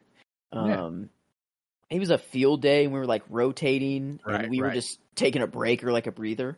Um, but I remember I was with my friends on one side of the gym, and she was with her friends on the other, and um, two of our friends locked eyes and were like and made the idea of like pushing us together and getting us, you know, I don't know. So they literally grabbed us and and forced us to like the middle of the gym, and the, and everyone was like, e- like you like ooh, and like and, Yeah. and and there, I don't know. Someone was like, "Are you are you gonna even kiss her?" And like I don't know. It was just a, a nice, simple little hug and smooch, and and that was it. But it was it was just a simple tap, you know, nothing Little peck. It was more forced. It wasn't our own thing. you Yeah, so, yeah, like yeah. that's why I don't really count You, it. But you it gave was in still, to peer pressure. Yeah. it was still a. I felt that like um that I was super young. I was like I don't know. I was fourth or fifth. I was fifth grade at the time. So like what Hmm. I'm, how old? Like if we're uh if we're going first smooch, uh little peck. mhm. Um I I made a I made it there's a long gap between mine and the first peck was like the only peck before the first real kiss. And we're talking like I was like five. I was in pre- I was in preschool Yeah. and I had this. I had this girlfriend who uh we were we were gonna we organized a little marriage ceremony out on the playground one night or one day. So we had like a little playground. Her name was Hannah, and we got married that day. We had a little we had a little. You were spitting in preschool. You organized a marriage in preschool. I guess we did. I will say I don't remember this much. Um this is Ah, this is more a story that has been relayed to me that I now can I remember little details. I remember Hannah. You know, I remember I remember being like, Yeah, this is my girl, dog. You know, Jason Schwartzman Okay. in this movie. Yep. She this your girl? You know, uh, like Okay. uh, that uh, yeah, that was that was that was Hannah, you know. Um wow. I don't remember that specifically. Um, but my mom tells me that story every once in a while, and it's like it was, oh, it's so cute. Ah, and I'm like, oh yeah, I guess I don't remember that. Um, Huh. Wow. Preschool. That's impressive. I'm not gonna lie. I was worried about spelling my name in shaving cream the next day and playing with the shaving cream on the table Right. in preschool, dude. That's that's all was going through my head. But uh yeah, man. apparently I had a lot going on. Wow. Okay. Well, uh I guess if if we're moving on to the first real kiss then. Um this would have been 7th or 8th grade. Um and it was some not like a party, just some like it was like a small kind of get to, I don't know, like 10 people was all that was kind of over someone's house one night. Um Savannah at the time uh was was my Huh. girl um, in at Delta Woods. Uh, we were Spirit King and Queen. Oh shit. Okay. Um, I don't know. We we kind of popped off. Uh, in I think eight, I think eighth grade was our year. I'm pretty sure Spirit King and Queen. But like I don't know. We we were very um, both outgoing and just very energetic. Um, and I don't know. It was like the first time that like we it was mainly like over like uh, Facebook and like Yeah, yeah. FaceTimes and like At stuff. time, yeah, no, I one Um, hundred percent. so like that, that's like the first like yeah. I guess it's our like writing letters back and forth at first. Yeah, you know? exactly. Um, but then this was like kind of the first time where we were spending the night together somewhere. And like I don't know, like I Mm. knew I was going to spend the night, and and I knew she was going to be there too. No parents there, you know. Or, and, Oh, yeah, we're all you Now, know. We're gonna. I'm like, okay, something. I don't know. It's like something's bound to happen, right? Right. Um, I don't know. We're we're just having a good time, and and we I think we had like a, it wasn't like a bed. I think we were, I think we just set, maybe it was an air mattress actually. I think like in a basement, just like it, it was secluded. Like I don't know enough. Um, and I don't know. It was just we just kind of were in our room, you know. But it was before we went to bed. We just kind of had just like a really. I don't know. We both just kind of looked at each other and we're like, "All right, we're alone." yeah, this is the we- time. we know, you know, we've been talking for such a long time, and like, yeah, and and it was just a nice, nice, uh, just little makeout sesh, just right before we just laid down for the night, Yeah. and just it went to bed. So I, I guess I kind of did have like a You have a your little Sam. Yeah, you had um, your little Sam Susie moment. couple, but it wasn't it wasn't really like my own bed, you know, like in my own bed with the person I, you know, love. Yeah, That's like different. This was like an air mattress in a different house. I didn't. I've never slept here before. Right. Um, you woke yeah, up the next morning. I was like, probably on a sugar. You know, I yeah, it was wasn't awfully well, crazy. I Yeah, we weren't drinking taped at it. eighth grade. Yeah, it's like we didn't drink. We were like probably just eating a bunch of Probably- snacks and like soda. Like I don't know. We, like so, yeah. Like we were just having a blast. Probably I don't know what the heck we were doing, but but I don't know. Yeah, it was it was just uh, a nice like we both just kind of woke up at the same time and and just went on with our lives after that. I you know I don't know. We both just kind of had to leave early in the morning get back home, but but yeah, was that? was that was the first real kiss. I'd say. Yeah. Nah, love that. I love that. Now, yeah, I uh, my first kiss was a uh a uh it was like a business proposition almost. Um not Mhm. literally. We'd been uh we'd been together together dating whatever that means when you're 13 uh Mhm. for like uh for like a month. You know, and Okay. uh it was Yep. like uh when's this going to happen, you know? We were 7th grade spring of 2013. Shit, this was over a decade ago, and that's kind of uh, melting my mind right now. Oh, Um, whoa. Oh, yeah. God damn, that makes yeah. me. Whew, so long ago that the girl that I shared this kiss with is now married, um, ha- happily married. Um, Wow. growing yeah, up's a bitch, guys. Um, Yep, but uh, We're there. We yeah, are no, there. but, uh, so it was with uh, it was with Emma, and we were uh, we went to the movie theater, and uh, we saw the most romantic movie of all time, Forty Two, starring Chadwick Boseman and Harrison Hey, Ford. Not that uh, it, okay. A decent movie though. At least. Oh, no, yeah, yeah, yeah. No, but yeah, not a not a romance forget, movie you whatsoever. know? but Uh, okay, one- yeah. one I'll never forget. Uh, Chadwick Uh-huh. Boseman and Harrison Ford were there for my first kiss. Um, and it was, uh, I was so nervous. I was so fucking nervous. I don't know if it was Yeah. her first kiss. I can't remember at this point. I feel like it was, but there's this concept in How I Met Your Mother that's introduced, uh, sometime in season one where, uh, uh, this girl, uh, Victoria and Ted are like, uh, they're at a wedding and they've made this agreement where like, they're not gonna, they're not gonna kiss, they're not gonna do anything because they have wedding goggles and they're gonna, you know, they're gonna have a fun night and then they're gonna go their separate ways and everything. So what they're gonna do is a drum roll. The, they, they argue the best part of the, of a first kiss is the moments before your lips touch, just like face to face Uh-huh. and that drum roll as it were lasted way too long you know like it, em- embarrassingly long you know what i'm saying Huh. like that's uh Yeah. th- that's uh that's what's so funny about thinking about this is that like i wish i had sam Shakusky game i wish i wish i had it Mhm. like that bro because i was a nervous wreck i was like yeah okay and we we we kissed we No kissed way for a few people on the first go around are already you know no way. Everyone everyone had. And I'm sure- you know, I'm sure on. it was a terrible kiss. You know, I'm sure that it, Mm. i if I if I had if I could see it, if I could watch it now, I'd go, "Oh my god, you're doing it wrong." But I I remember it and Yeah. it was it was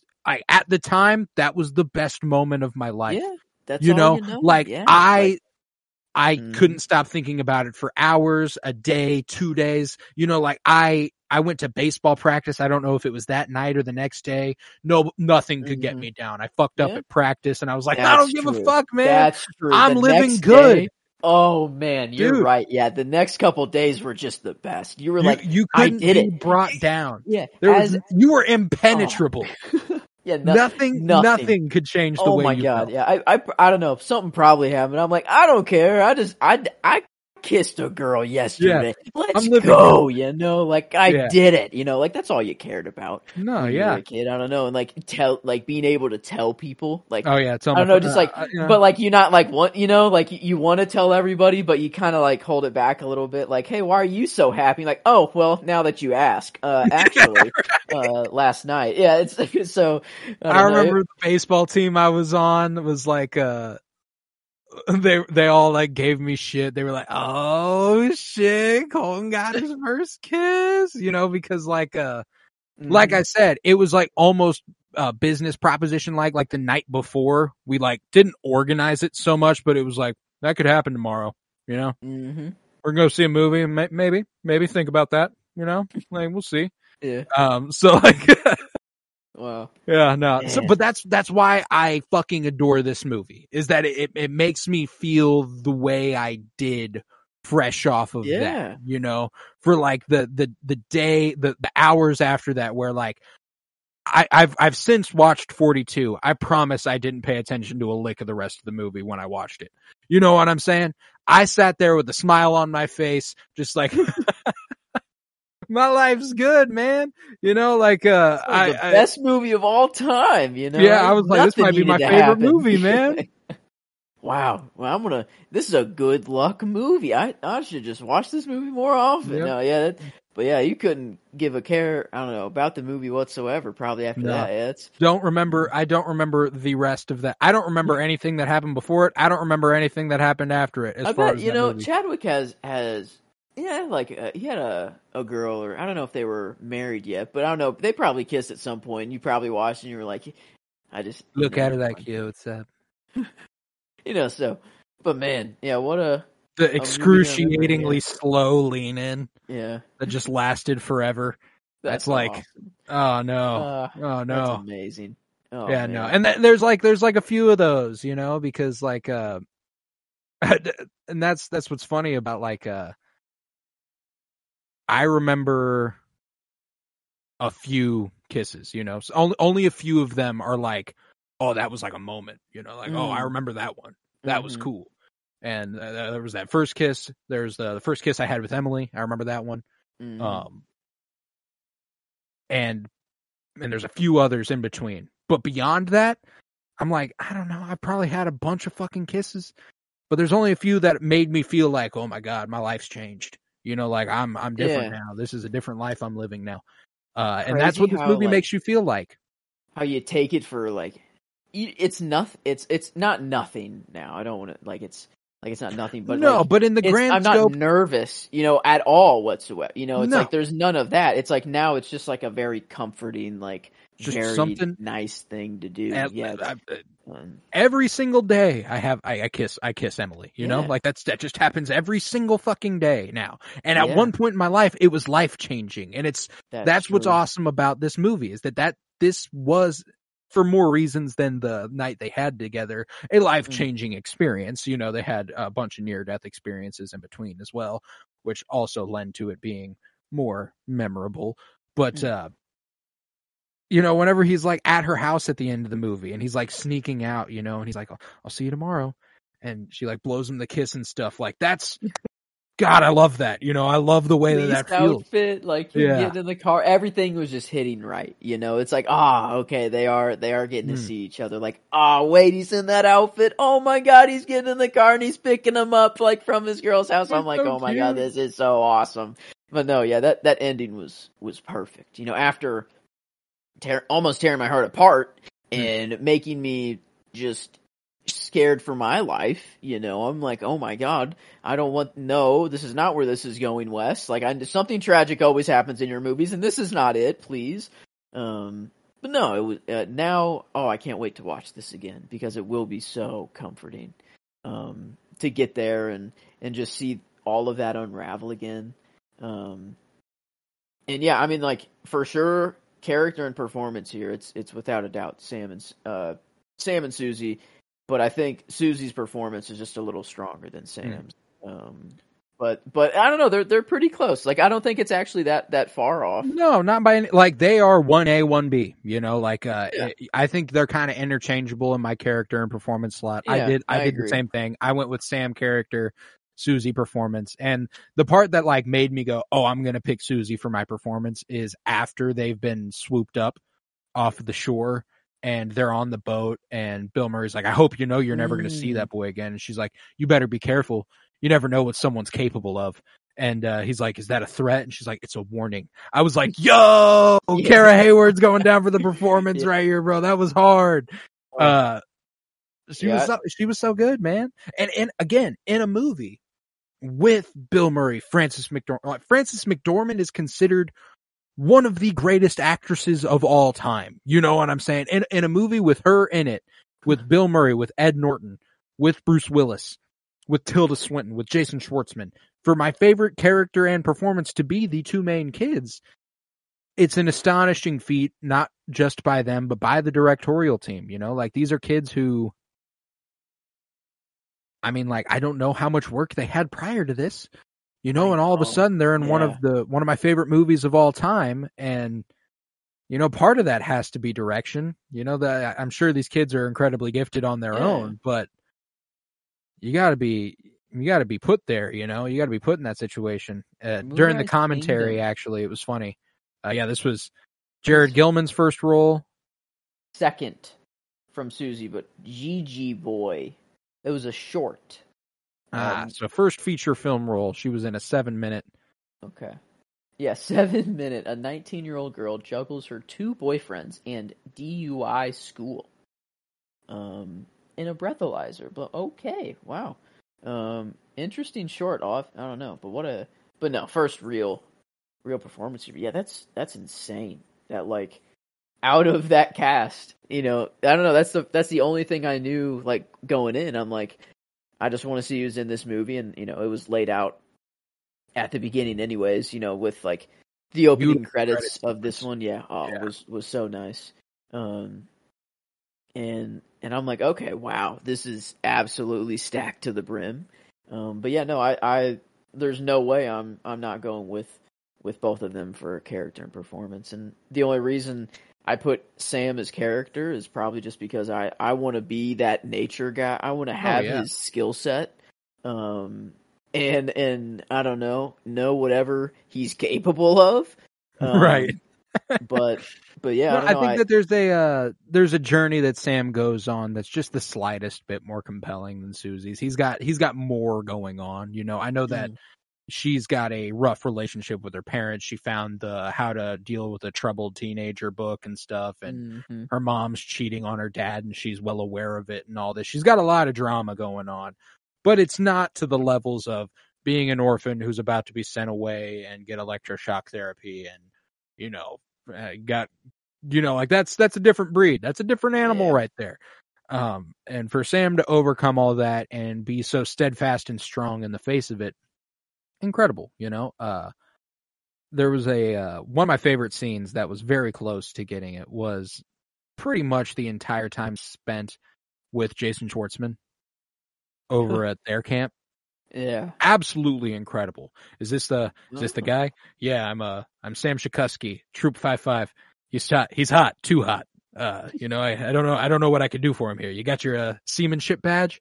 He's like, yes, I do. He's like, good. I think I might get you off. I, I might be able to get you off on the boat, and uh, we might get, be able to find you some work. You know, better than electroshock therapy. And uh, he's like, it's cool, but can I take my wife? And he's like, wait a fucking minute. What's going on here? He's like, you you as lady, you as girl. you got licenses.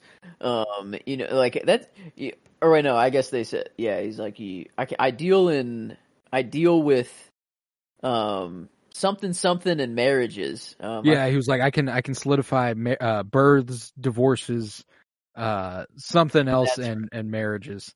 Um, and he's like, uh, do you do you have licenses? And he's and they're like, no. And then like the way it cuts to him sliding down the pole, and he's like, all right, well, I I don't think this is going to hold up in any sort of court, given that you are not of age, you do not have licenses, nor do you have par- parental consent. However, the ceremony itself carries a large uh you know, moral weight within yourselves. And I want you guys to consider what you're doing before you do it because I'll go ahead and marry you. Might not hold up in court, but it, it, can still mean something. Which uh, this is this is the this is the guy. This is the guy I want to be. You know, like in this movie, I'm like I want to support these kids. I want to get this kid to the I want to get this kid where he wants to go. And even like to the the lengths he goes whenever they finish the marriage ceremony he decides to give them the the $76 back. I'm wor- I'm worried about their future. Can they have the $76? And he's like, "No, that's my fee." The And they're like, nickels. I'm Yeah. keeping it. It's my. he like looks over at his friend. He's like, "What do you think?" He's like, "I just said I'm keeping it. This is no debate." And uh, dude, I love I love that whole thing. But then we get like this classic slow motion Wes Anderson needle drop where they they walk out of the they walk out of the ceremony and she like kisses his hand and they walk all the way to the boat and it's all slow motion. Yeah. and then they take off and turn right back around and then like it's like Uh, all this momentum they'd created from this slow motion badass sequence where it's like yeah they're gonna do it. They're gonna get away. And they just like immediately turn around and come back. Uh Mhm. outstanding. Like an ex- exquisitely well done comedic and heartwarming sequence all rolled up in one. And that's hard to pull off and basically the entire time spent there we haven't even mentioned the fact that harvey keitel a pretty legendary actor is the camp counselor for the other camp um just shows up and it's when he like pulls off the rag i remember watching this for the first time like is that fucking harvey keitel yeah. uh and then Ed Norton having to save him, you know, going and having a hero Badass, you know? after, yeah, and like coming out with them and like, oh, now we're gonna make a run for it, and like I don't know, it was like, all right, now, he gets his I redeeming moment yeah, you know yeah. Um, did we didn't know if this guy only, you know, talked the talk or if he, but no, he he could walk. He was the only one who who did something during Mhm. that time. Everyone else was frozen. Well, I guess he did he turns around he puts them. his hands up stay calm Yeah, I guess he did tell everyone to stay put. You know, but everyone did freeze Yeah, everyone was he- frozen. Yeah, he he was the only one that was going to do anything. Well and it was like protocol you know like uh whenever someone is like uh choking and you hmm you need to do the Heimlich. You don't go, somebody call 911. You Yeah. point to someone and go, you call 911. You know, like you direct that because if you say someone, everyone will go, oh, someone else is going to do it, right? Yeah, Uh, like, Yeah. uh, yeah, what? A, so ah, he's like, stay put. I love the protocol throughout this movie, you know, like, uh, at the beginning, whenever Bruce Willis calls the Billingsleys and is like informing them of Sam having Mm. run away, and he's like, uh, I'm calling you to inform you this is protocol. You say you can't take him back? You say that you can't invite him back? What is this? It, like, uh, this is, this is protocol, you know? And, uh, whenever, uh, Sh- Susie catches the fish and Sam yells out the thing he would yell whenever everybody's around, but nobody else is around. He goes, fish on hook. That's something you yell when there's a bunch of people around, not, not one other person, you know? Uh, like, I. I, just thought that was so cute. Everything that's so camp oriented was, was adorable. I Yeah. love that sort of shit. no, I I don't know. I never I never really like didn't like Boy Scouts or anything like that. I just never like got into that sort of thing as a kid. Yeah, neither did I. Um, but man, I don't know. I really I don't know. I, I maybe I gave him a little bad rap at, at you know or just yeah, you know, like I was, uh, as a kid. My Uh, time was taken up with sports typically, you know, and it was it that was kind of the thing. It was mostly either or at the time when you're that young. Um and there are other options, of course. It was just that like uh for for me it was like you're to do something. What are you to do? And my options were sports or or uh, scouts, you know. I was like I'll do I was like I'll play baseball, thank you. They you. actually offer that. They they asked you if you wanted. To. Yeah, to? at some point because like I was perfectly contented doing nothing. You know, I was like, I'll Mhm. do, I'll do jack shit. That'd be fine with me. Um, my seven year old ass was like, man, I'll just sit around and do nothing. That'd be cool. Uh, and my mom was like, nah, you're you're gonna need to You're Mm. gonna need to do something. Um, I'm not gonna Mhm. make you play football or anything like that, but you ought to give something a shot. And I was like, yeah, fine, I'll play baseball.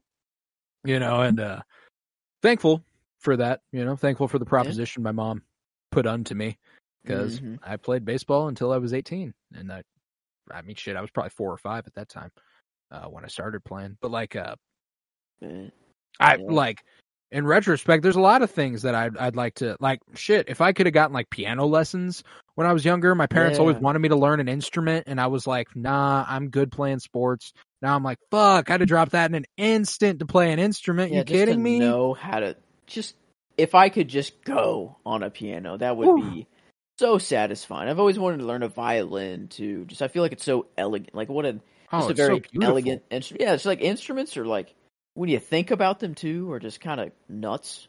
Like how the, I don't know, like yeah, we just kind of make these things and they make I rub this string against this string, and it make pretty noise if I hold Oh, my hands in different positions. I'll press these keys at the same time and it's beautiful, but if I'm one off, you instantly know it's wrong, you know, and it's like, how does that work? You know, why are some things good?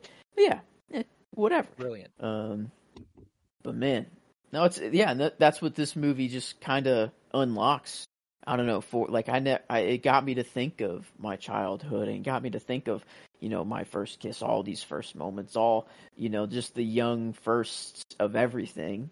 And then also, like, man, I I, I wish I kind of did some stuff like this when I was a kid. Oh yeah. Um, Oh yeah. Well, and that's the thing too is that I think one of the points they're trying to make with this movie is that like uh you should stay connected to that childlike Mm. center, you know, like uh that's I think that's a point they're trying to make with Ed Norton. I think that uh, he specifically is supposed to be reminded that he's supposed to have fun with this. It's not supposed to be a job. You know, like at the beginning, whenever he's like, uh, "I'm going to change my answer. This is my job. I do math. I, I'm a math teacher on the side." You know, like, no, this shouldn't be your job, man. I know it's important and it's uh, it's it's safety and it's protocol, but you're supposed to be having fun out here. You know, like that's Yeah. uh that's the point of it. And uh I think another point they're trying to make here is that it's never too late to give things like this a shot. Like if you want to learn how to pitch a perfect campsite, get a commendable uh, in the scouts or whatever the fuck, you can do that. You know, you just gotta you gotta teach yourself now instead of having someone show you the ropes. But uh, Yeah, I don't know. That's that's the one of the main reasons I've wanted to always become like just not eat meat, just be able to become vegan or Yeah. ve- I don't know, vegan or vegetarian. It's just like it's so easy just to go out and find food that you can just like pick with your hands. Like it's Yeah. like I don't know, no no no one else can really do that. fucking Um, love going to a so- farmer's market and being like, Oh. I'm gonna grab all these veggies. Like, I've been getting uh, I- I've been like just going because I'm not a vegan. I'm a vegetarian. So like I'm butter, eggs, anything with milk, cheese, Mhm. all that shit. Still still on the table for me. You know, uh, that uh, that leap is uh excruciatingly difficult one that to would make. be hard. Um yeah. I've just Yeah. been, you know, grabbing some peppers, some mushrooms, some Oh. tomatoes, I wish. chop chopping them up, throwing them in a pan, throwing some vegetable oil on there, seasoning the shit out of them, just eating that. And I'm like, God damn, this shit is yummy.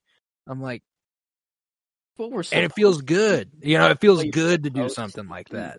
Yeah, like our like you look I don't know, you look at animals that like their teeth are meant to eat meat. That our teeth don't look like that. Like our teeth No, look more like the uh, like herbivore like we are meant to like I don't know, like I don't know. I feel like it's kind of like we take it as grant like yeah, humans just eat meat. Like that's just how it is. But like honestly, it might be more weird that Right, eat right. Like our bodies actually like don't break it down easily at all. Like it's no, like if I were to eat meat, like- I haven't eaten meat in over four years. I'd get horribly sick.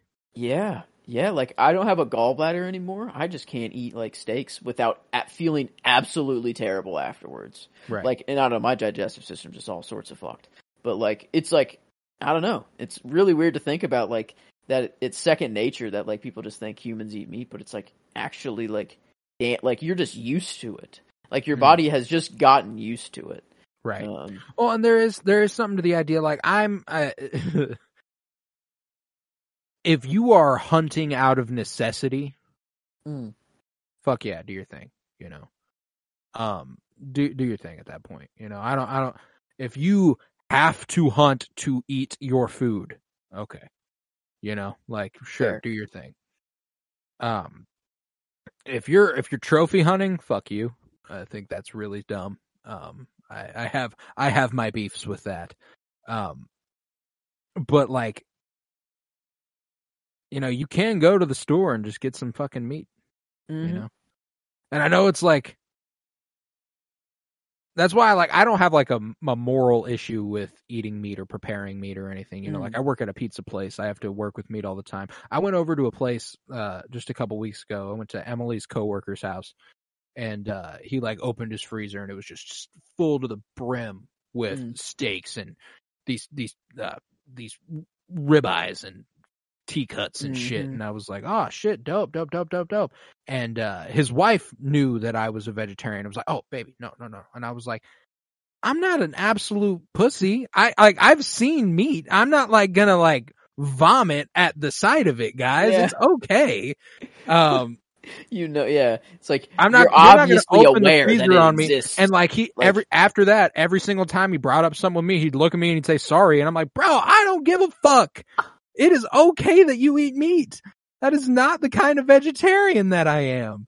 I don't have a moral qualm with you eating meat. I made a choice. It's not like I, Yeah. I am like, Like, oh, you you obviously know that it exists because you actively make the choice to Yeah. not eat you know, so like I'm like, not- dude, it's all good, bro. Like, it is okay. You do not have to worry about it. Um, and that, that's it's a hilarious conversation that I have all the time, just all the time. Someone, someone, uh, will be like, "Oh, do you want this?" And I'm like, "Oh no, I'm a vegetarian." Oh, sorry. I'm like, bro, you ain't got shit to be sorry about. Mm. Like, I'm okay. Yeah. like yeah, you just didn't know. Like it's you know. yeah, no, it's just- not. I, I had to inform you. I wasn't gonna force myself to eat the thing you offered me just because you offered it to me. Like Wow. oh damn, well now I can't be a vegetarian anymore. gotta gotta break it here, man. It was a good Well, run this while is it it. lasted. This Yep. is it. Emily's coworker offered me some meat. This is all. It's all over for me. yeah. Um, but no, man, but uh, regardless, like I, I only brought it there because Sam. Uh, Sam does do a little. They, they do the fishing. He, he preps the fish and everything. You know, it's uh, you know, you got to do what you got to do when you're living in the wild. You know, Yeah. it's uh, you, you do need Yeah. that sustenance. you didn't um, have any. I don't know food packs out there. I don't know, they didn't have any just No store. ration. They didn't have a store. No, nothing. They did have all that kitty food. Mm. I guess you had a little jerky. Yeah, Uh, did bring some jerky. Jerky. Uh, maybe not a whole lot, but but yeah. Enough. no, I- it was it was probably also like a a little just way to impress her. Be like, hey, let me Yeah, let me check this shit out. Watch this. I'm gonna. Or I guess she caught the fish. Yeah, Uh, she did catch the fish, She caught, but he got to prepare it. That's true. And she was like, "Wow, this is good. You're really good at all this stuff." And he's like, "Yeah, it's what I trained for." Yeah, it's just kind of what I do. I don't know. It's kind of why I brought you out here to show you. Troop how five five five resigned. I yeah, love that. not- like, I don't even need let- that anymore. Yep. He wrote a letter of resignation. I'm sure the troop. I, I'm sure the troop mates will be happy to hear that that I'm gone. Oh, Uh, this poor little kid, man. Like there, that part whenever it is that rose colored tinted sort of thing, he already decided to run away before he knew that his foster parents weren't going to invite him back. So he has this Oh. conversation with her where he goes like, "I think we're finally finding some common footing. I finally feel like I'm kind of part of a family, you know, and uh not not exactly like yours, but Mm. you know it's it's it's something and then they come by the next morning show him the letter and he's like oh well shit my life's uh it's not as good as i thought huh? Uh feels feels like he's being abandoned and everything. And again tries to run off with susie you know like that's at, at, at some point the only person he feels like he has is susie um which is why nothing matters without her. And i think that's a it's a very very well written story to to make it that believable, feasible, Yeah. and really feel like the only option. You know, like you know, there's you know, there's a chance that something else is gonna happen, but you know, on the table are he runs away with Susie, or he goes to this juvenile center and possibly gets shock therapy. And those are the stakes. You know, you're like, God damn, man. Yeah, I guess run away, man. I wonder what Wes, if like Wes had any if he like made like I guess was this actually a book or because it was like a open like I don't know. This was not like this was not based off a book. This is so just another way that he's written. Yeah, telling it. Okay. Um, I wonder if he like had his first experience, or like if he was like a Cub Scout, you know, or like I don't know, Actually, or if uh, he made this all up. they went into Mm. something a little bit with the commentary uh where he he wanted to tell a story about young love and sort of this uh this running away sort of story and he happened upon the route of going like oh scouts they're going to run away into the woods. Like that wasn't the launching off point for the story. The launching off point for the story was a love story between two two young characters and like trying to branch it out from there. Um but uh, he actually had an experience that was similar to Susie's more so than Sam's. Uh, he found a pamphlet that was like how to deal with a troubled teenager when he was younger, and it made him feel alienated from his family to a degree. And he was like, uh, you know, I didn't run away or anything, but I, you know, I, I had, I did end up talking to my mom and my dad about it, and that was, you know, it was, it was a important moment to me. Like, obviously, I made a, mo- I made a movie about it, basically. You know, like that's a Man, yeah. Dang. Incredibly personal, incredibly personal. Wow. But uh, Yeah, that's. Yeah. I guess the only thing I haven't said was my line, uh, and it comes from Susie, and I think it's when it's when she's in the bathtub. Um, but she just says, "We're in love. We just want to be together. What's wrong with that?" mm, Um, yeah, And I think it's like I don't know. It just just boils it down. You know, like just in general in real life too. You know, like two people love each other and they want to be together. All right, that you know, there's nothing not much we can do about it after Yeah. that, man. That's that. and that that's I don't know, and that's the weird thing is that it, it just I I don't know. There's not many things I I I I don't know. I'm very interested in science and I like to figure a lot of stuff out. I don't try to figure love out. No, There's no There's no way to. out. It just is. You Mhm. know, it just it just it's it's a force I cannot love Tars. tamper with. Yeah, it's it's love, Tars. That's what I don't know. That's it. do- I don't know. Whenever in It's brand, not that, on the elemental chart. It never landed. yeah, and then like it's it's amazing the roles he plays because he can go from that, you know, like serious, like making Yeah, me right. think of like love and like how Brand explains it is like I just don't understand it, but I'm drawn across the universe to someone I haven't seen. That's got to be a real thing. you, Yeah, you know, it's like in and yeah, and like um, and then yeah, uh, it's not Fugazi, it's yeah, Fugazi, it's a. Wazi, it's a Woozy. yeah, but but no, Matthew yeah, McConaughey, for those who are unfamiliar with what we're talking about, we've talked a lot of uh, Yeah.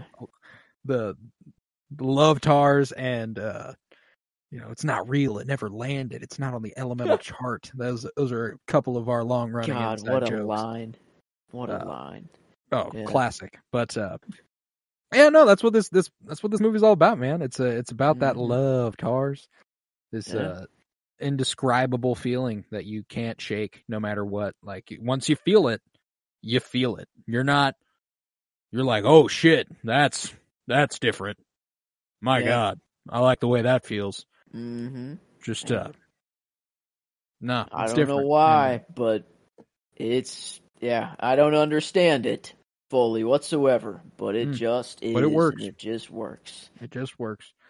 Yeah, man. Sam and Susie, all time movie movie pairing right there. Yeah. Absolutely adore them. And uh Moonrise Kingdom rating is the first one I am confidently willing to give a ten out of ten enjoyment. Thank you. I almost just put it in there before we even started, um, in the sheet for enjoyment because I'm like, I'll, I'll, I'll, I'll what's Sumai?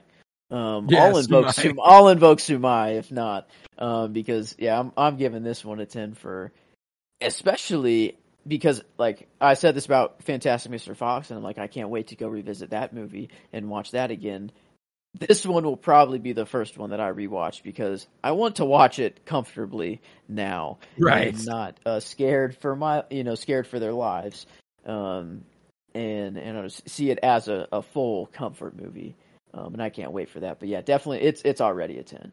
Uh, even even with the the all the The the heart racing, yeah, and all of that with it. Um, No, man, it's it's a fucking great one, and uh, I- if I, I don't. I guess this is pro- it. Probably is only on the Criterion Collection Blu-ray because I think it was a audio commentary specifically for that. But it was hosted by uh oh, what's his name? I think it's Jake Ryan. Um, let me see. Let me see. Yeah, Jake Ryan. He played Lionel, the eldest younger brother to Susie. Okay.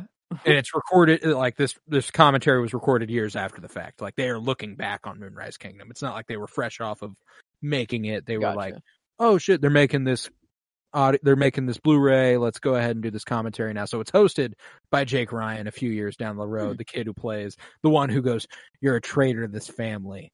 And uh, like, that's okay. that's the kid who hosted the- the fucking commentary. and he, record like, player who, who Yeah. yeah. who donated the Where's record player my record Yeah. player? Yeah, no, that kid. Um, but it's funny because he's there with Wes Anderson, and they're just like, "Let's call Ed," and they like ring him up, and Ed Ed Norton answers the phone. He's like, "Hello," and uh, he's like, "Hey, Ned, it's Lionel from Moonrise Kingdom," and he goes, "Yeah." he's like, he's like, "Yeah, what's up?"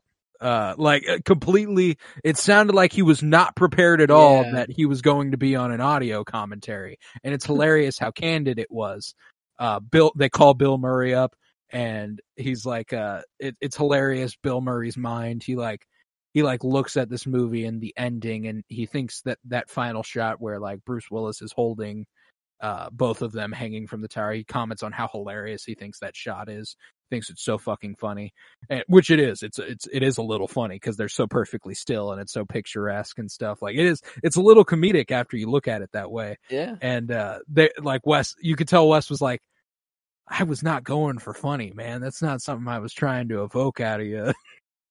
Yeah. no, it's, yeah, I guess just I so wasn't- funny.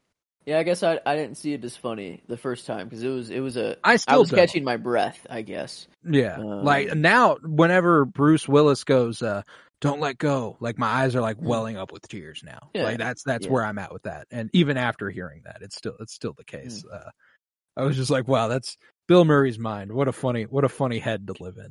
Uh Mm. Yeah, I, don't know. Shot, I I had one that was just like a really satisfying shot, and it was just Suzy was at the top of a different lighthouse, and her outfit Mm. just matched it very well. perfectly. yeah, Um, the color another palette. pink, I guess. Yeah, pink shot. Oh yeah. Um, kind of pink-ish, uh, but not that colored, not through the lens though. Uh, that that you're talking about. I, I really, I'm really wanting to see that. Um, I want to remember that on second watch. But uh, she was just looking through her binoculars, um, down watching. I think it was Captain Sharp at the time. Yeah, Sharp and his, and her mom. Um, and I don't know, it was just a really satisfying, just you know, Wes Anderson shot, just perfectly symmetrical, very Yeah. center frame. Um, It's my superpower. yeah, and that wow, and that's like poetry. yeah, You know, poetry doesn't have to rhyme. You know, it just has to be creative. Uh, he, he he always just has these these old wise, you know, why It just like sounds know, like things- poetry. Yeah, He's he's almost got like a transatlantic accent. You know, he's like it's a it's, it's, it sounds a bit like poetry. I see. You know, it's uh Yeah. some something something great there. You got you Yeah. got something, kid. You ought to run with it. Yeah, A brilliant like- mind. That's why it's like a, not a lisp, but kind of a lisp. It's more of like an accent. You know, it's like Yeah. his own accent. He's got a little bit of a transatlantic Uh, thing going on. where yeah. he, just kind of tones it down, and he sounds a bit like a kid instead. So it kind of it becomes this. It becomes a little bit more of this. He's got Yeah. this. Uh, he's got this thing going on. with a little sometimes you know just sticking the tongue out in between a word to make I don't know just to to uh, I don't it was just perfect so like just to have their their own personalities you know Yeah, like that reminds so- me of the another thing that was on the commentary. Like, uh, they were asking about like the casting process and how they they landed on them, and they, Hmm. apparently Sam and Suzy, it took forever to land on the kids. They were like, "Yep, this is them," um, and uh, it wasn't even Jared Gilman's audition that made them go, "Yeah, that's Sam." It was literally just the way he was that made them go, "Yeah, that's Sam." you know apparently he's not he's like he is acting but he's not doing a whole lot like he's he's he's basically just being who he was uh with a few extra quirks And he's like, there, Huh. Wes was like, yeah, I just like as soon as I saw the kid, I was like, yep, that's that's him. You know? That's Sam. Suzy's seven minute short might actually make a little more sense. You know, she, like um, just being like two boyfriends and like a D. Like she she was blown in a breathalyzer. Like maybe she was Right. just already like a troubled teen. You know, like she What's just played blowing that my role mind is they what like, world are you trying to convince me that this 13 year old girl is 19? What the fuck? Yeah, what? Or Is she Yeah. supposed to be the 19 year old in that short? That's where I'm like, I don't know. Like I, I'm yeah, I don't know. Yeah, I don't. I guess we have. I don't know. I'll have to check that, that, was out. that was one of my thoughts the first time I watched this was that I did think that she looked substantially older than Sam. Not by like a lot, but but by like a couple years at least. Like he looks like a 12 year old and she looks probably 13 or 14, you know. Um but they are they're separated by a couple months. They are the same they are the same age.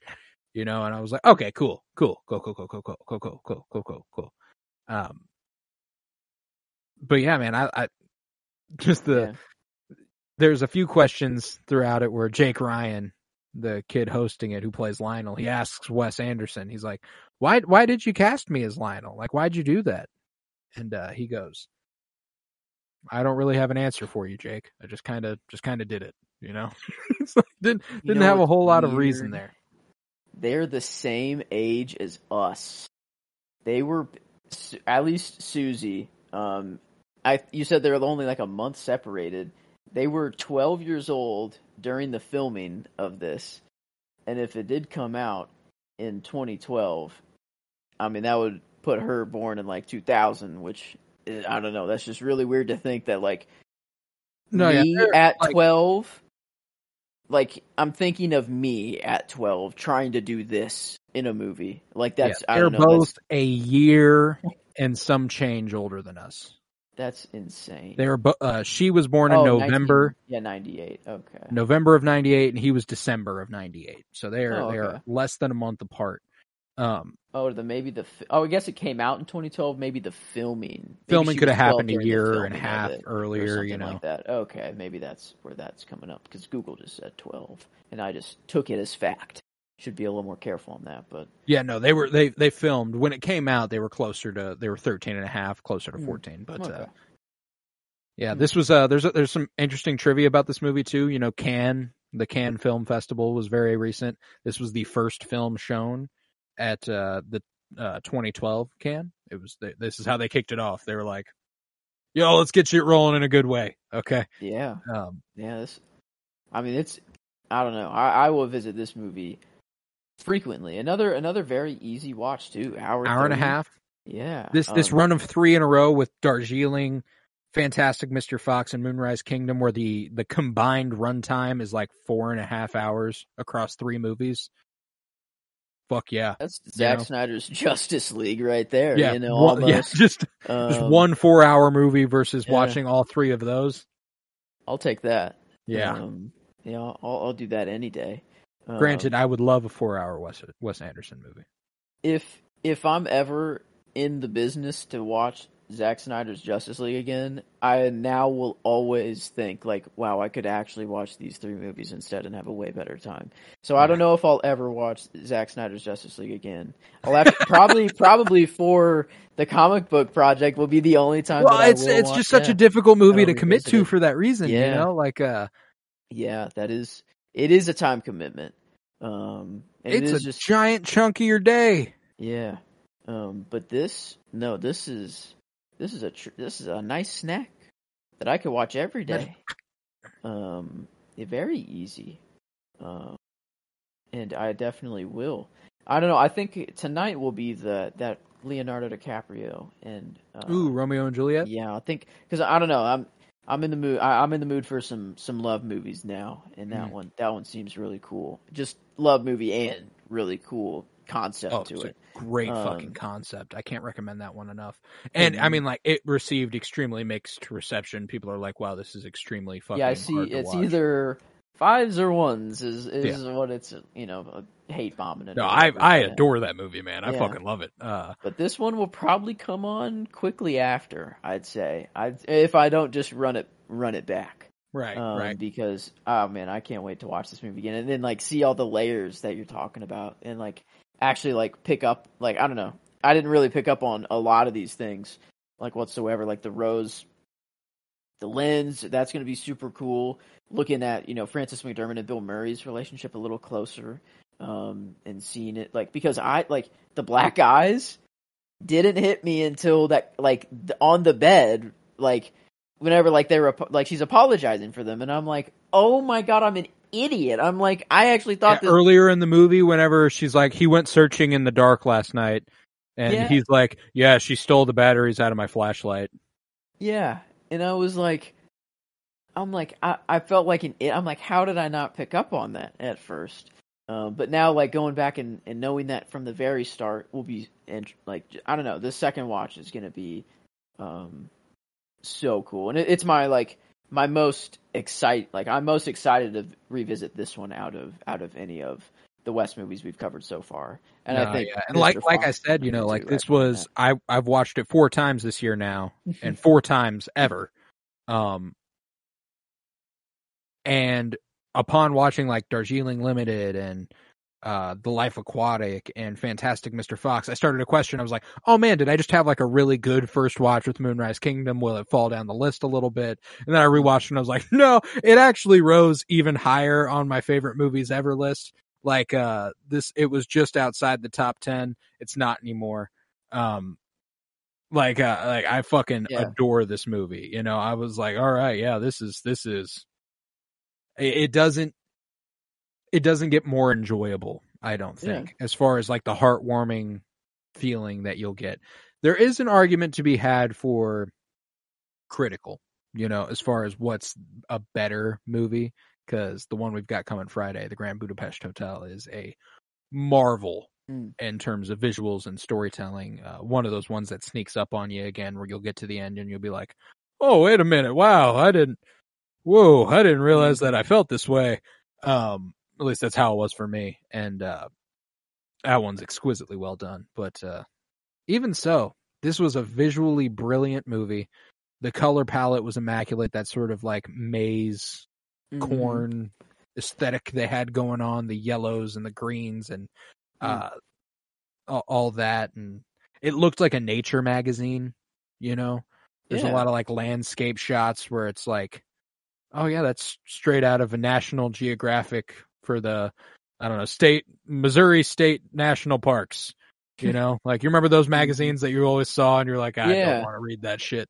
Um hmm Maybe I, That's I'll exactly take another look at those now. You know, just exactly. maybe I'll actually just go out and actually see it for real. Uh, but yeah, no, I I do agree that it it was very pleasing to the eye as well as just pleasing to watch the whole time.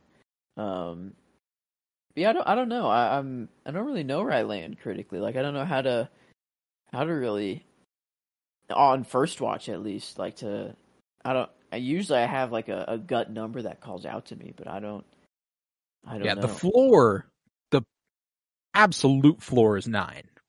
Um, Okay.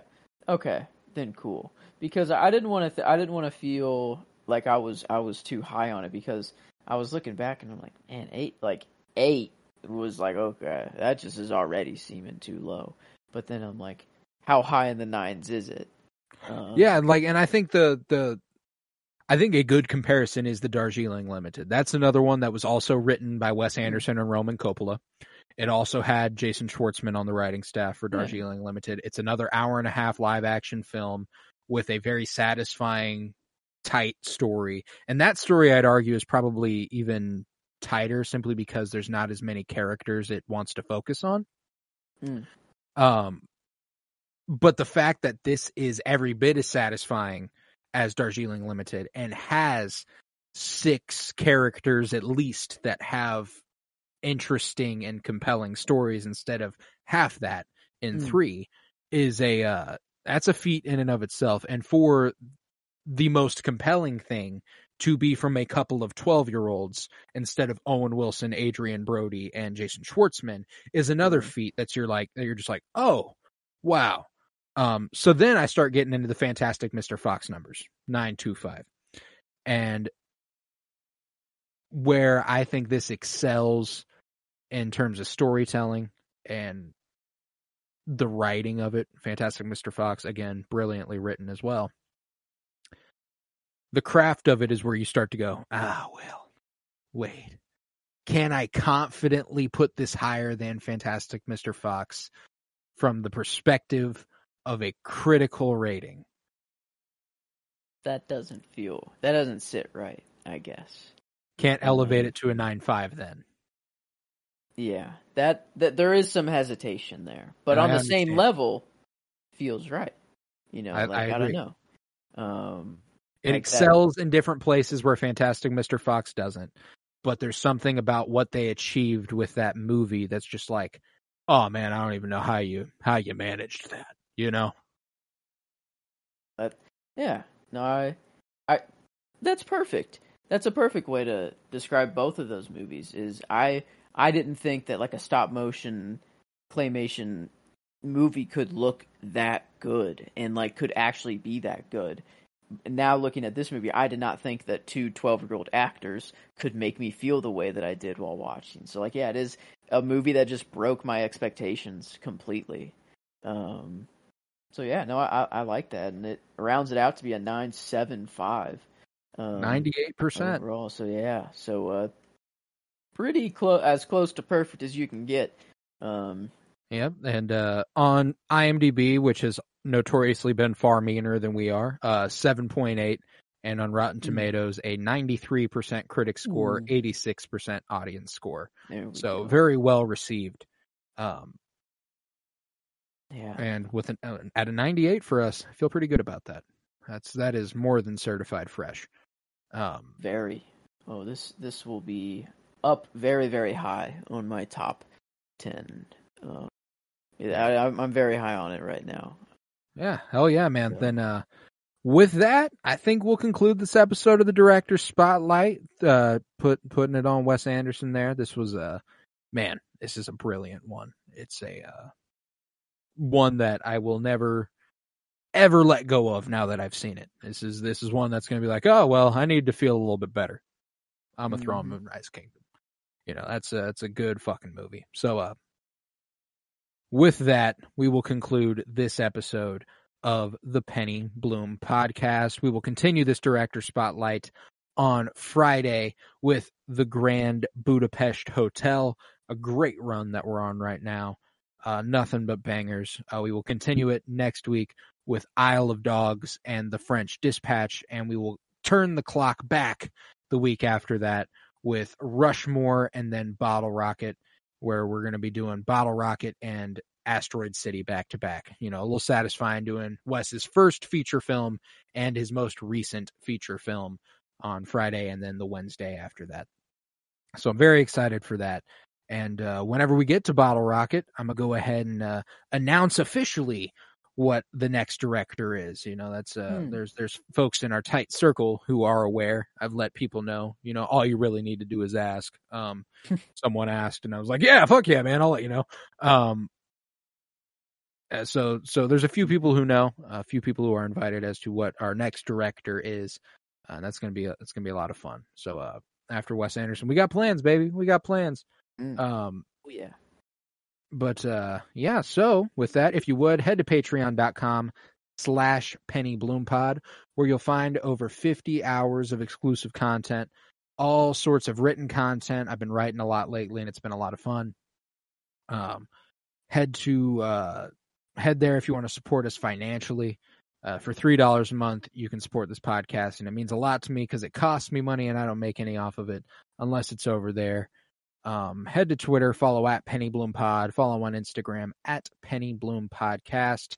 Um, remember to leave a five star rate and review wherever you might be listening. And I forgot to say it last Friday. It was our first episode of June, but happy Pride Month, everybody.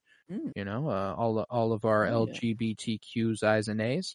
Uh, lo- lo- love y'all and uh, happy happy you're here. So uh, thank you so much for listening.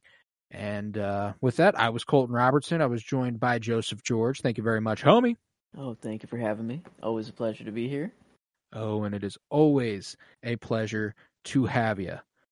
And remember, peace, love, and bloom. And Jiminy Cricket, he flew the coop.